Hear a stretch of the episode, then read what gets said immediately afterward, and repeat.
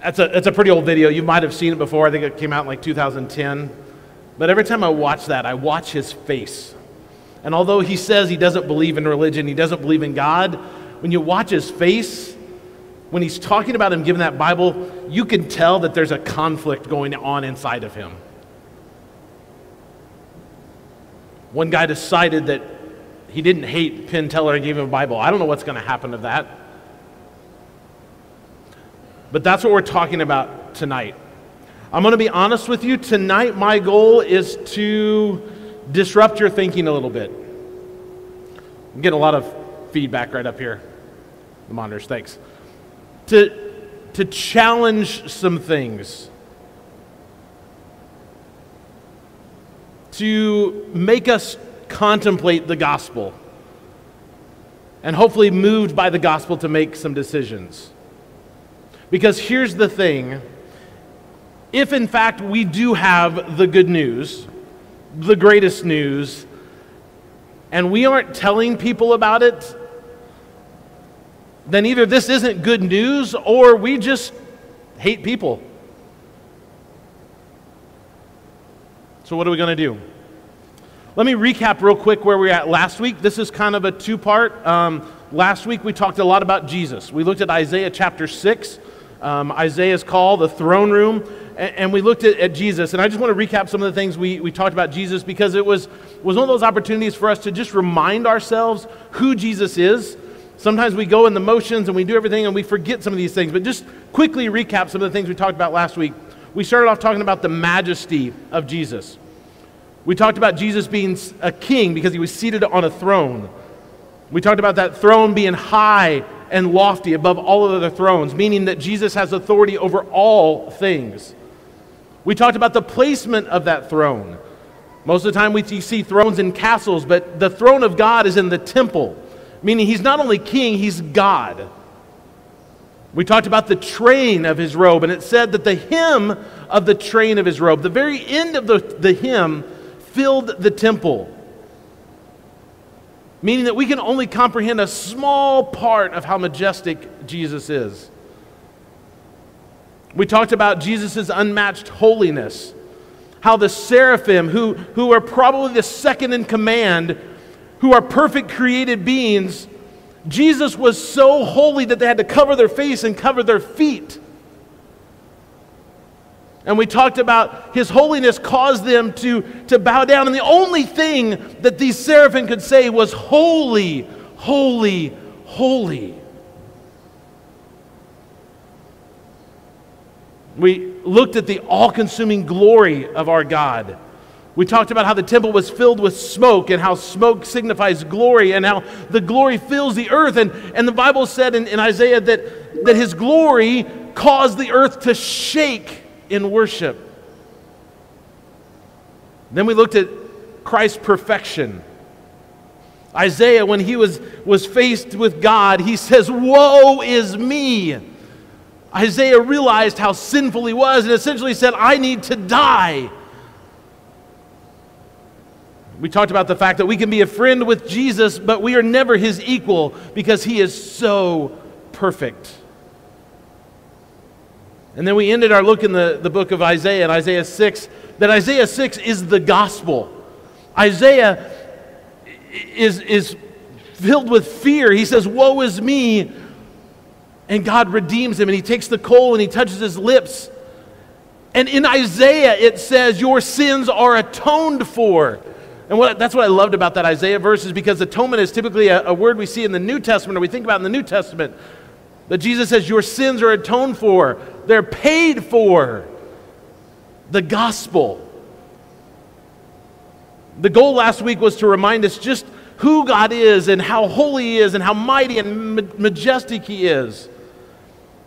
And then I ask you to spend some time this week just meditating and reflecting on who Jesus is.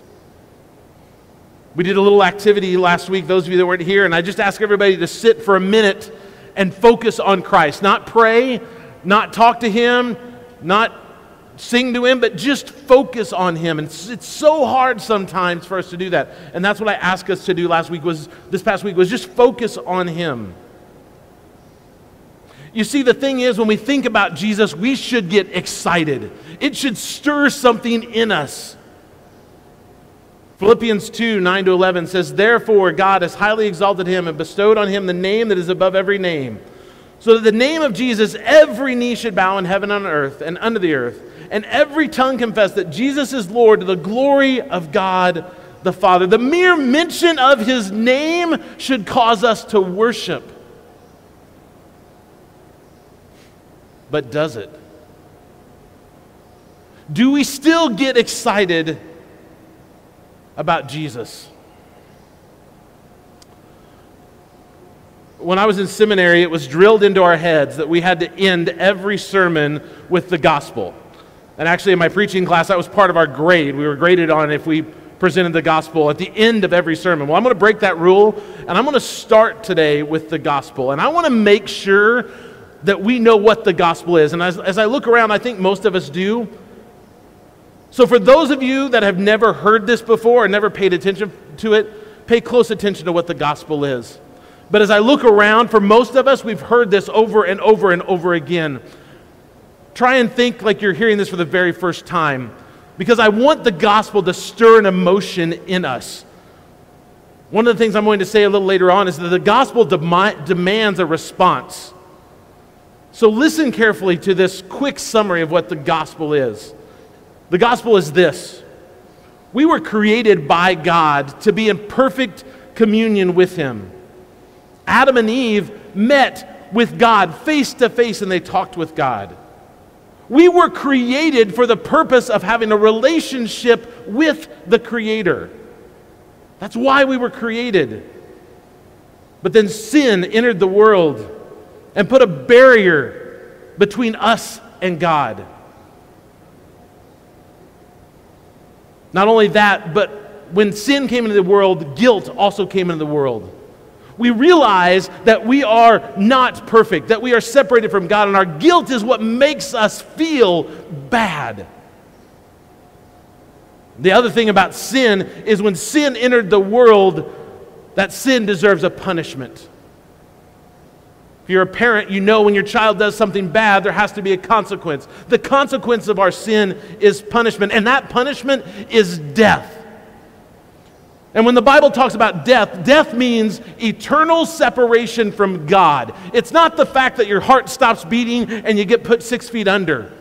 It's the fact death means that you are separated for eternity from the person or the, the God who created you. And not only that, it's where we spend that eternity. Now, we think about hell being the punishment. The punishment is the separation. Hell is just the horrible jail where we spend that eternity of separation at. We were created to be with God, but our sin has separated us from God. But here's the thing God so loved us that He sent His only Son so that we don't have to experience that death and separation forever in hell. Jesus, the person we talked about that we saw in Isaiah, did that for us. Jesus, the King of Kings, the Lord of Lords, humbled himself, left his place in heaven to be born to a poor outcast virgin. Jesus, who was in the throne room of God that we saw last week, who, as angels worshiping him, decided that he would leave that place, be born to a poor, outcast widow. And think about this Jesus left his place in the throne of God to be laid in a place where cows eat. If you don't think that's disgusting, just walk up the hill. Cows are pretty messy. But he did that because he loved us and he humbled himself to the lowest place. And he came to earth and he lived a perfect life. He was tempted in every way, but resisted all temptation, lived a perfect life so that he could go to the cross as a perfect sacrifice for us. Jesus, the most holy God, allowed himself to be executed in the worst way. Some scholars still say that execution on a cross is probably the most gruesome way, even today, to die. He hung on a cross, and before that, he was beaten, he was mocked, he was ridiculed. But the whole time he's thinking about us and the fact that we are separated from him. So he took that burden on himself, went to the cross, died for us. He died, experienced death. They took him off the cross and they placed him in a tomb. Same thing that's going to happen to us when we die. We're going to be buried. Jesus went through that. Jesus experienced death. But here's the awesome part Jesus conquered death. Jesus rose himself up from that grave. We don't have to experience that eternal death because Jesus did that for us. And because of that, if we accept this, we get to spend eternity back in communion with the God that created us to be in communion with Him. That is the gospel. So, my question is first off, what are you going to do with that? The gospel demands a response. Some of you sitting here tonight need to decide if you're going to accept that or you're going to deny it. You have to decide are you willing to pay the cost? If this is real, are you really willing to pay the cost?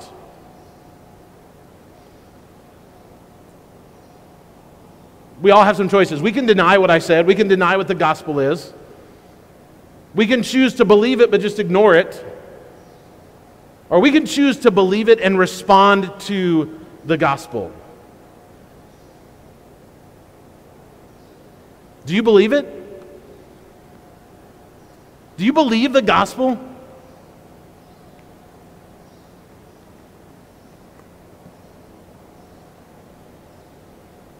I'm going to leave you a moment.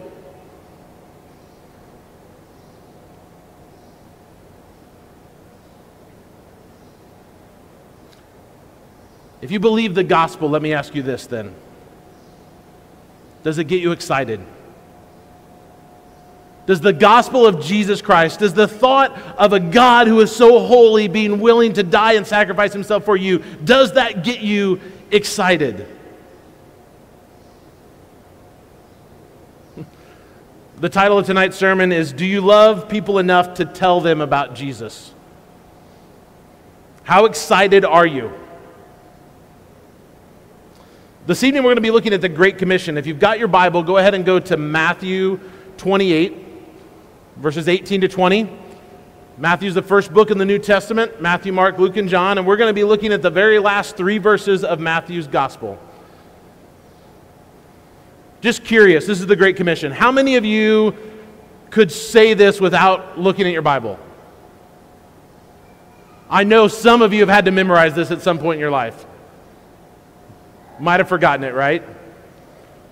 I'm not going to make anybody do that. I've done that in the past, but we won't do that tonight. So let's look at Matthew 28, starting at verse 18. Then Jesus came near to them and said, all authority has been given to me in heaven and on earth. Go therefore and make disciples of all nations, baptizing them in the name of the Father and of the Son and the Holy Spirit, teaching them to observe everything I have commanded you. And remember, I am with you always to the end of the age. Let's pray. Father, we thank you for this day. We thank you for the fact that we are gathered together here tonight for the purpose to worship you. God, we know that we are privileged. Not just privileged because we have a roof over our head and comfortable seats, but we're privileged because we're not hiding in a barn somewhere. We're not hiding in a back room. We are here proclaiming your name open and freely. Holy Spirit, I pray that tonight you would move in our hearts. I pray that you would revive us, that you would wake us up from the slumber, that we would remember the excitement we once had about the gospel, and that we would be willing to tell people about you so that they can experience the same excitement. But more than anything, God, we want to be able to tell people about you so that they can receive the same gift that we have received the gift of salvation and eternal life with you. Lord, I pray that you do a mighty work tonight. And I pray that as we encounter you, you will change us tonight. You will make us different. And God, I pray that as I speak, these not be my words, but God, use me just as a tool. Speak through me. God, we're here to hear your word tonight. We're anticipating that you're going to change us and do great things. In your name we pray. Amen. So, just a little background about the book of Matthew. Uh, Matthew was a Jew, a former tax collector. He was also one of the 12 disciples. So, the book of Matthew is a first hand account of the life of Jesus. And really, the book of Matthew is focused on Jesus being the Messiah. This is written by a Jewish person. Jews were looking for the Messiah. Matthew's here to tell us who the Messiah is, and he, he, it's a first hand account. It's interesting to me that really Matthew doesn't spend a whole lot of time on the resurrection. He doesn't talk a whole lot about the resurrection. Gives us a little summary, talks about some soldiers being bribed.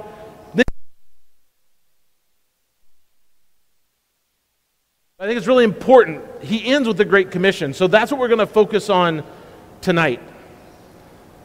The questions I have for us tonight is what is the Great Commission? What does it have to do with me? And what am I going to do with it? Now, I'm going to be really honest. Um, most of my sermon tonight is the introduction and the conclusion. The Great Commission is really pretty simple. What's hard is the application. So get ready because it's going to get difficult as we walk through this. So let's look through this. There's a couple things I want us to see about the Great Commission before we get to that application. A few things I want to tell you about. The first thing is the Great Commission is from the king that we talked about last week. Look at verse number 18. It says, Then Jesus came near to them and said, All authority has been given to me in heaven and on earth. Jesus explains to his disciples that he has the authority. Now, think about his disciples for just a minute. The last three years, these guys have been following Jesus around. They were his students. They probably referred to him as rabbi, meaning teacher. They lived with him, probably homeless, like nomads wandering around.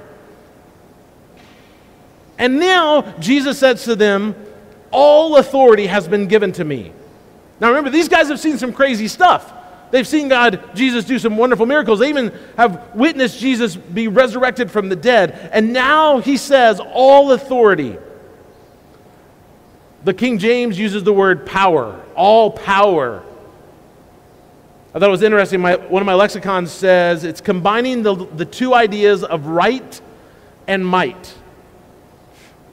Jesus has the right to issue orders because he's the king, but he has the might to issue orders because he's God. There's nothing that God can't do. The right as king and the might as God. And you see, when Jesus speaks here, it's not the mild, meek Lamb of God. This is the roaring lion of Judah saying, This is my command. I am saying, as an authority, as God, as king, this is what you should do. Now, what's interesting, I want to point this out, is that the power has been given to him. All authority has been given to me, he says. If we go to John 3:35, it says, "The Father loves the Son and has given all things to his hand." You see, this authority that Jesus had isn't just inherited because he's the Son of God, it's given to him. Now, why is that important? Well, Matthew spends his book trying to explain Jesus the Messiah, the man who came to earth. Jesus, as God, inherited power. Jesus, as man, was given power because he was, he was fully God, but he was still fully man. The disciples were standing in front of this man, and Jesus says, All authority has been given to me. Kind of reminds me of of Pharaoh and Joseph, right?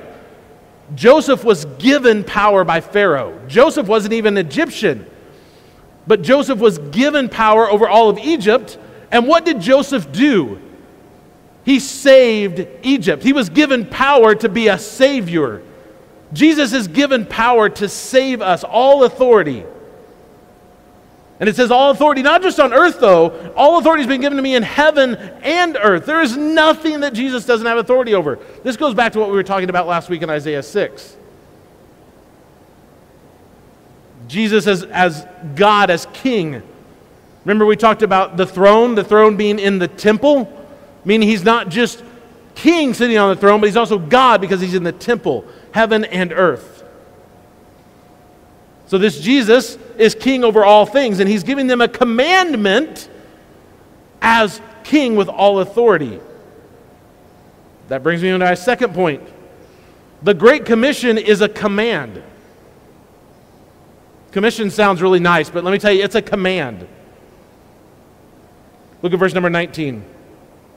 Go, therefore, and make disciples of all nations, baptizing them in the name of the Father and of the Son and the Holy Spirit, teaching them to observe everything I have commanded you. This is not a suggestion. This is not a recommendation. This is a command from the King, from God Himself. Romans 10 9 and 10 says, If you confess with your mouth that Jesus is Lord and believe in your heart that God raised Him from the dead, you will be saved if you confess with your mouth that Jesus is Lord, that means that you are saying, I believe that you are in charge.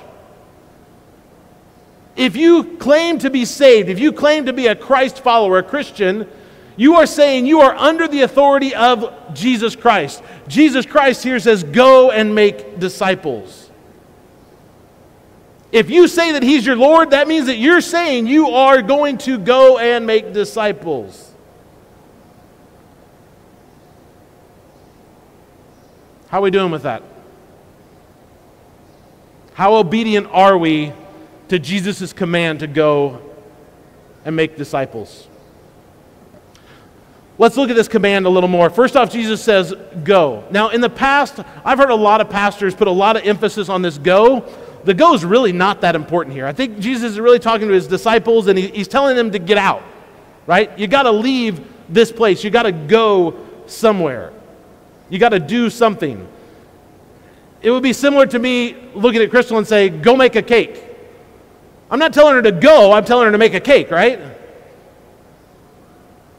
Just so you know, if I ever said go make a cake, I would probably be the one going.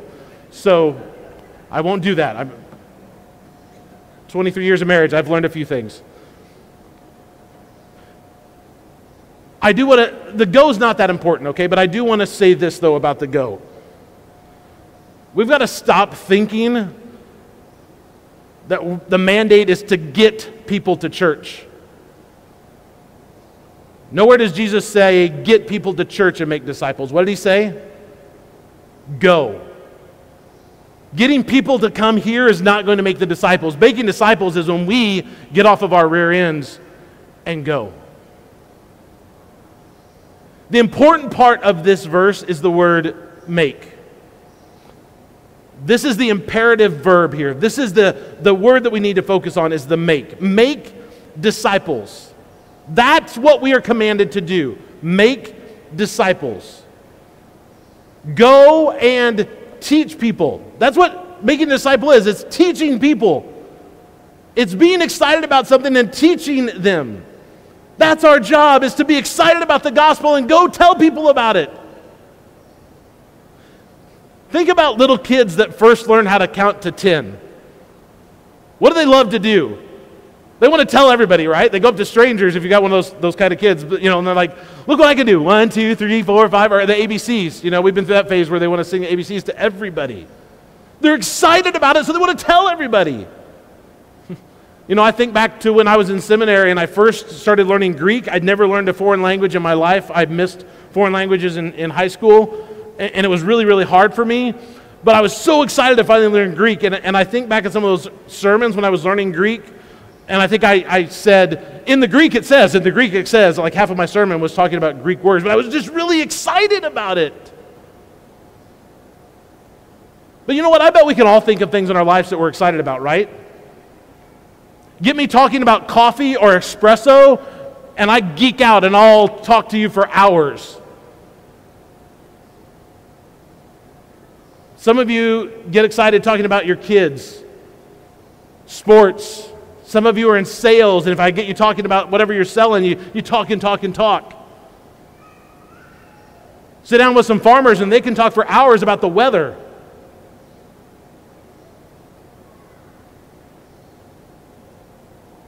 We don't have a problem talking about things we're excited about. But are we excited about Jesus? Do we talk about Jesus with that same enthusiasm? And I'm talking to myself. Do I talk about Jesus with the same enthusiasm that I talk about coffee beans? Now, what's the result though? If we're going to make disciples, what is the result? The result of making disciples is that people get baptized. Verse 19 baptizing them in the name of the Father, Son, and the Holy Spirit. This is the result of telling people about Jesus. I just recently had to do an administrator academy, um, which is part of my, to keep my license as a principal. Um, and I had to form a plan on building trust with my teachers. And for each action step, I had to um, how, show how I was going to measure the success of that. How would I know if I did that? How do I know if I'm meeting the goal? as a church, how do we know if we're making disciples? We're baptizing people. If we're baptizing people, we are making disciples. How do we know if we're being obedient? We're baptizing. Now, why is baptism important? Let me just be really super clear. Baptism has nothing to do with salvation. I don't care where you're baptized, when you're baptized, how you're baptized, it's not going to get you into heaven. Side note I Googled cost of baptism. Every link that came up was churches that were charging to be baptized. I could not get over the number of churches, like, some of them were like five and six, seven hundred dollars to get baptized. Total side note, but that's not what I meant by the cost of, of being baptized. Because there is a cost of being baptized. Baptism is a way for us to show that we are followers of Jesus Christ. It's a way for us to, to say publicly, I believe that Jesus died for me. That's, that's when we go under the water, it's burial. And I believe that Jesus was resurrected came, when we come out of the water. And I believe that my sins are washed away. Baptism is a symbol. But baptism has a cost for many people. Think about the early church and the cost it cost them. You know, it wasn't long after this point when Jesus is walking on earth, there's a guy walking around killing people for being Christians. You remember who that guy was? Paul, who, who wrote most of the New Testament. He was killing people. Go and get baptized, and Paul's going to kill you. Around the world today, there are still many, many places where it's going to cost you your life for being baptized but it's a sign that we are a disciple, that we're willing to pay the cost. Just this last week, my second daughter, Elena, and I were having a conversation, and she accepted Christ as her Savior a, a while back. And I, and I said to her, I said, Do you think maybe we need to talk to Pastor Brad about being baptized? She got this really worried look, look on her face. She said, You mean in front of people? I said, Yeah, in front of the church, in front of our family. No, I don't think I want to do it in front of people. How about I get baptized and I'll just tell people I got baptized? nice thought, honey, but baptism is the way that we show people. It's the way that part of that excitement because we want to make that public statement that I believe in Jesus Christ. So if we're telling people about Jesus, people are going to be getting baptized. Now, the last part of the commandment is to teach others to observe all that Jesus has commanded. There at the end of verse 20, teaching them to observe everything I have commanded you. I'm not going to spend a lot of time here. This is pretty simple. How do we know what Jesus commanded us? We're really fortunate. It's all right here. Sometimes we try and make this whole Christian thing a lot harder than it is. Jesus gave us everything we need to be a follower of Him right here. And if you don't understand it, let me just tell you find a different translation that maybe you do understand. Love to talk to you about, I can geek out on translations too, just about like I can on, on coffee beans, but we can do that later. We just need to read His Word. We need to teach. That's what making disciples are. So we've seen that the Great Commission is from the King. We've seen that it's a commandment. And lastly, I want us to see that the Great Commission is a promise. Look at the verse 20 again. Teaching them to observe everything I've commanded you. And remember, I am with you always to the end of the age. God is with us always. Last week we spent a lot of time talking about the qualities of Jesus, but this is what we didn't talk about is the fact that he is with us.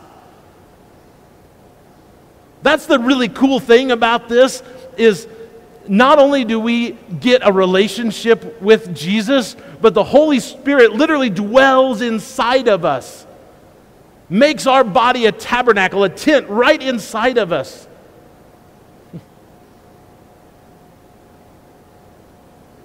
God with us. Actually, it's part of Jesus' name, Matthew 123, and quoting Isaiah, it says, Behold, the virgin will conceive and bear a son, and they shall call his name Emmanuel, which means God with us. God with us. Here's the thing if we're going to make disciples, we don't have to do it alone. Jesus is with us.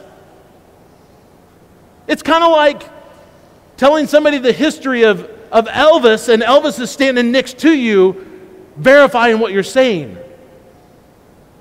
But the gospel isn't about the king of rock and roll. The gospel is about the king of kings, the Lord of lords. And as we're telling this story, he's with us beside us always till the end of the age. We don't have to do it alone. The Great Commission is from the King. The Great Commission is a command. The Great Commission is a promise. Are you ready? What do we do with it? It's really simple. Go make disciples. The question we have to ask ourselves is are we making disciples? Are we doing that? I think there's a few reasons that we do this, and I'm probably going to step on a few toes. That's okay. Here's some reasons I think that we don't make disciples. One, we're scared and we don't know what to say.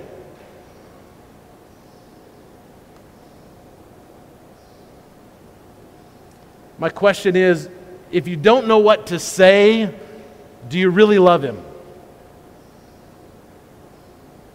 I have no problem talking about my family, about my cars, about coffee. The things I love, I have no problem talking about. If you love Jesus, you shouldn't have a problem talking about him. We got to be real careful about this one. Matthew 10, 32 to 33 says, So everyone who acknowledges me before men, I will acknowledge before the Father who's in heaven. But whoever denies me before men, I will also deny before my Father who is in heaven. Another one, sometimes we think that this is someone else's job. This is our job to make disciples. If you claim to be a Christian, this is your job. This is for you. Stop thinking this is Brad's job. Brad's job is to equip you to do this. Brad's job is to make disciples, but he's not the only disciple maker here. Another reason we don't do this is the only people we, are, we know already know the story. What would have happened if the disciples, after Jesus ascended back into heaven, they went back to the upper room, if they would have just stayed there? The gospel would have stayed in that upper room. Sometimes we don't tell the story because all the people we hang out with already know the story. Another reason is sometimes we don't tell the story because we don't want people to hear it. Let's just be real honest for a second. there's probably groups of people who we really don't want to hear the gospel. Because if we shared the gospel with them, they might show up here. They might show up at our house in our living room. We don't like to think about it, but think about our conversations and our actions sometimes. Jesus said to make disciples of all nations. That means all people. Another reason we don't share the gospel is because we don't care. The hard question we have to ask ourselves is do we really care if people become disciples of Jesus? Do I care if those people go to hell or not? Because if I really cared, I'd probably do something. But I think the number one reason we do not share the gospel is because we're just not excited about Jesus. I'm afraid we become like the church at Laodicea in Revelation 3 when God says, I know your works. You're neither hot nor cold. But that you would either be hot or cold. So because you're lukewarm and either hot or cold, I will spit you out of my mouth. Are we excited about Jesus?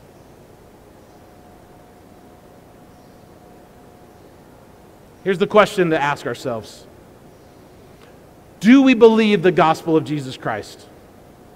Do you believe that this word is true? Do you believe that He is, in fact, the King of Kings, the great I am, the Lord of Lords? Do you believe that He stepped down from His place in heaven to save you? to die on a cross to pay the penalty for your sins? Do you believe that there is a God who is so holy that even his angels can only say, Holy, holy, holy, would choose to have a relationship with you? That's the first question. Do you believe that? And then, if you believe that, does it get you excited?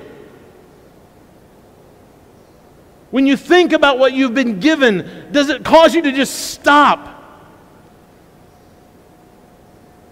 When you think about what you've God has done for you, does it make you happy? Does it stir something inside of you? And then if it does, if it makes you excited, are you willing to tell people about him? Does it make you excited enough to surrender the point to say, all right, I'll make disciples? I'm afraid for so many of us that we've just lost our excitement. I want to finish by reading Romans 10, verses 9 to 15. It says, If you confess with your mouth that Jesus is Lord, believe in your heart that God raised him from the dead, you will be saved. With the heart one believes, resulting in righteousness and with the mouth one confesses, resulting in salvation. Now, the scripture says, No one who believes in him will be put to shame, for there's no distinction between Jew and Greek, since the same Lord is Lord of all the rich who call on him. For everyone who calls on the name of the Lord will be saved. But how can they call on him whom they have not believed? And how can they believe without hearing about him? And how can they hear without a preacher? And how can they preach unless they are sent? As it is written, how welcome are the feet of those who announce the gospel of good things. This isn't talking about preachers, this is talking about you. How blessed are those who announce the gospel of good things. We say we love people, but do we love people enough to tell them about Jesus?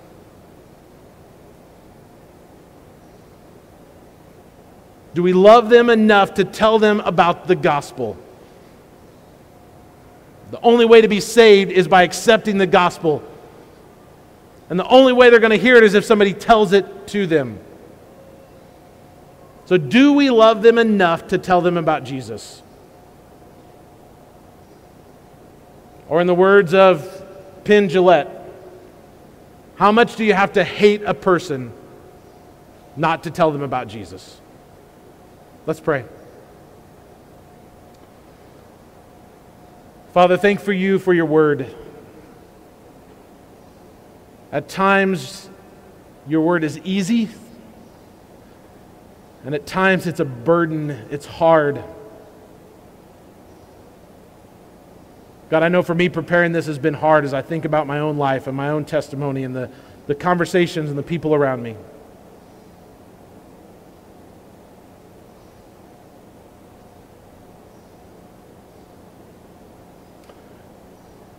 God, I pray that the Holy Spirit would revive us, revive us again. Lord, I pray for the Holy Spirit to rain down on us like in Acts 2, that we would be so excited and so on fire that we would go out and not be afraid, that we would not care who we tell that we would truly show people we love them by telling them about you.